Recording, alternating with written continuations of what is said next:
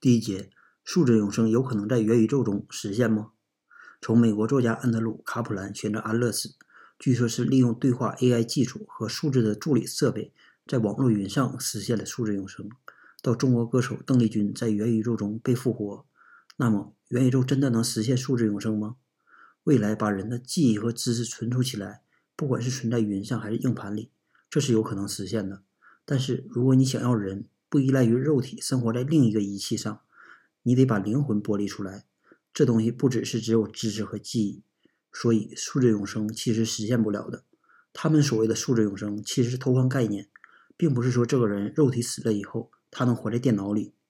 当你闭上眼睛后，你不会在机器里面醒来，生命最后还是会终止，灵魂还是会消失。